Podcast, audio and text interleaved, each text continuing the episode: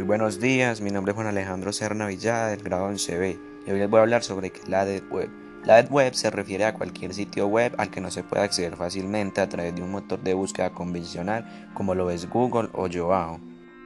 La Dead Web es una página de internet ilegal o por decirlo muy mala, ya que allí podrás encontrar como compras de armas, drogas, órganos, pasaportes falsos, cuentas robadas de todo tipo, lavar bitcoins, contratar hackers o incluso sicarios, además de otras muchas más cosas malas y ilegales que pueden pasar.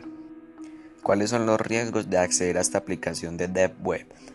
Em, tiene muchos riesgos, pero uno de ellos podría que acceder a contenido comprometedor, podría encontrarse con delincuencia o podría llenar de su PC de virus o podría participar en actos ilegales sin usted tener conciencia de lo que están haciendo con usted, ya que usted ingresa unos datos y las personas que monitorean la página con esos datos te pueden chantajear, nada más por sacar algo a cambio, algo a favor de ellos.